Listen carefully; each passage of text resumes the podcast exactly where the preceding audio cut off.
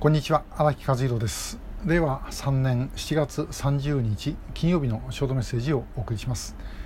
えー、昨日、まあ、あの予備自衛官のおすすめ、えー、ということで、えー、お話をしたんですけども、まあ、もうちょっと自衛隊の話をしたいというふうに思います。えーまあ、訓練あの通常の予備自衛官の訓練というのは1年間に5日間、えー、なんですねで大体金曜から火曜まで、えー、やります。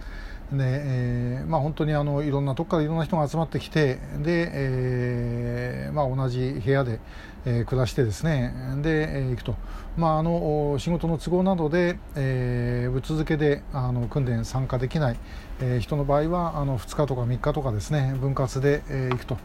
えー、いうことになります。で、えーまあ、あの駐屯地の中にいる分にはあのお金使わないで済まそうと思えば1円も使わないで、えー、済ませます3食、えー、ただで、えー、食べられますしで、えーまああのまあ、もちろんそうは言ったってあのなんか買いたくなるしね、えー、なんか飲みたくなるしということでは、まあ、あります。で、えー、本当はあのその訓練やってる途中の写真とかあの見てもらいたいんですけども、まあ、あの最初の頃意外と緩かったんですが、まあ、だんだん厳しくなってきて、えー、最後の方ではもうあの写真はあの撮っちゃだめよということになって、えー、ます。で、えー、ちょっとお見せするのは、まあ、これはあの A 内班、えー、と言いますけどもまあ、舞台の、まああのまあ、宿舎の中ですねこの部屋ごとにですねあのまあ、あの入って、えー、奥の方からあるいは下から上、えー、これあの階級の順番で、あの入ります。で、えーまあ、私技能公募だったんで、えー、と一番最初入った時にはあの2層でもう貸し勘で入ってますから、まあ、真ん中ぐらい。で、えー、最後の頃は、まあ、陸曹長まで一応行ってるので、えーまあ、一番窓際というふうに、まあ、だんだんあの変わっていきました。まあ、10人ぐらいでみんなでですね、あのずっと生活するっていうのはあの結構面白いです、えーまあ、ただあの必ず誰かすげえいびきかくやつがいてですねあの眠れないとか、まあ、あのいろんなことありますけども、えー、まああのなんか結構和気あいあいとやってると。えー、昔はなんかあの最初の頃は訓練やるとなんか最後の方でですねあの、まあ、みんなくたびれてくるせいなのかあのどっかで、えー、宿舎の中で喧嘩始まるとかですねそんなことありましたけども、まあ、最近はそれもなくおとなしく、えー、皆さん紳士的になってます。で、えー、夜はあの毎日できるわけじゃないんですけども、まあ、土日とかはあの、え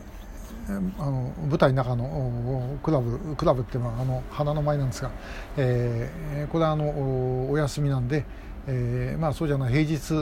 まあ、ですから金曜日とか月曜日なんですけどもまあ、中で飲めます、まあ、今コロナでおそらくダメなんだと思いますけどもまあ、飲めますから、えーまあ、大抵飲みに行ってですねあのみんなで、えー、オダを上げていたと。でえーこれあのこの写真はあの、えーと、昨日ちょっとお話名前を出したあの右側が、えー、東京板橋区会議員の高澤和元さん、え、それからあの左側は、え、現在あの田園調布学園大学の准教授である長谷川博明さんということでですね、えまあ、こういう仲間と一緒にあの飲んでこの迷彩迷彩服着てですねえ、飲んで、え、まあ、あの楽しく過ごすということもしてました。もちろんちゃんと訓練はしてましたけどね、えー、昔はあのなんかすごい緩かったそうです。今でも地方行くと結構緩い駐屯地あるんだそうですが、えーあの最初5日間の訓練でですね、出頭してきてで、えー、昼間は訓練期間は熱発ってこれあの自衛隊用語で、えー、発熱のことをどういうわけだか熱発って言うんですが、えー、熱発就寝で、えー、休んでると。で夜になると宴会を部屋でやってで、え、これで5日終わって、え手当もらって帰っていくということもあったという話を聞きますが今はもうそういうことは全然ありませんで結構真面目にですねあの訓練もやるとこれやはりあの一つのきっかけはあの3.11の東日本大震災だと思いますが、まあ、これで、えー、もう予備自衛官も使わざるを得ないという状況に、え、なってきたと。でそれ以来ですね。あの時は、まあ、あのあんまり使えなかったんですが今はだいぶ、えー、使われるようになってきました。でちなみに私あの3.11の時翌日に、えー、東京当時知連ですか、えー、から電話がかかってきまして、あのー、災害派遣出られますかっていうふうに言われたんですね。で、え、これはもういくらでも嫌だとは言えないだろうということで、あのいつでも出ますというふうにお答えをしました。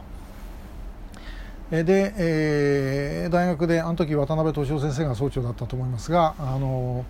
これからあの、まあ、こういうことで招集かかるかもしれませんのでよろしくお願いしますというふうに言ったらば、まあ、渡辺先生が、まあ、ちょっと分かったと俺の責任持つからあの行ってきてくれというふうに言われたんですね。えー、ですけどもいつまでたってもあの招集がかからないと、えー、一連にも聞いたんですけども答えがない。えー、ということでですね、えー、そうしているうちに大学の中歩いてたらジムの人から「あれ先生行かないんですか?」とか言われてですね、えー、とっても恥ずかしい思いをしたことあります。あの時はでもまだあの予備字を一気に出すっていうようなあのもうそういう準備ができてなかったのとあとまあ首都直下地震の可能性があったんでですね、えー、東京から簡単に出せないということもあったんだろうというふうには思います。で、えー、まああのそれでもそれ以降、まあ、いろんなことがやっぱり変わってき、えー、た。のではないだろうかというふうに思います。まああのとってもですねまあ、そういう意味でこれから先予備人になる人はやっぱりそれぞれの任務付与されて、えー、実際の活動にですね、えー、参加するということになるでしょうから、まあ、そういう意味でも期待をして、えー、なっていただければというふうに思います。えー、であのちなみに、まあ、今あのオリンピックやってて、えーまあ、日本勢結構いい成績を残してますよね。えー、ああいうのを見る方があのね、コロナの感染者数3000人を超えたとかなんとかいうよりもはるかにあの免疫力がつくんじゃないかなという感じがあのいたしますけども、まあ、本当若い人たちが頑張ってくれてるっていうのはとっても嬉しいです。えー、振り返ってみて、えー、自分たちのようなあの年代の人間というのは高度成長もうあの享受してき、えー、た人間ですね。高度成長を作ったのは我々のずっと前の世代戦中派の世代が作ってるわけですが、えー、我々それ享受してきてで、えー、ダメな状態で次の世代に渡すというのは、まあ、あまりにも申し訳ないんでね、えー、ですからこれはですねえーまあ、特にあのここでご覧の同世代のおじさんたち、えー、少しもうちょっと頑張ってあのこの国を良くして次に渡すように、え、しましょう、えーまあ、あの私の世代でこれから予備自衛官というのは無理ですけども、まあ、でも国防はあの憲法に書いてあろうがなかろうがですね国民の義務ですから、え、いろんな形でやることはできるだろうというふうに思います。え、まあ、あのちょっと話が最後にそれましたけども今日も、えーと、自衛隊の話をさせていただきました今日もありがとうございました。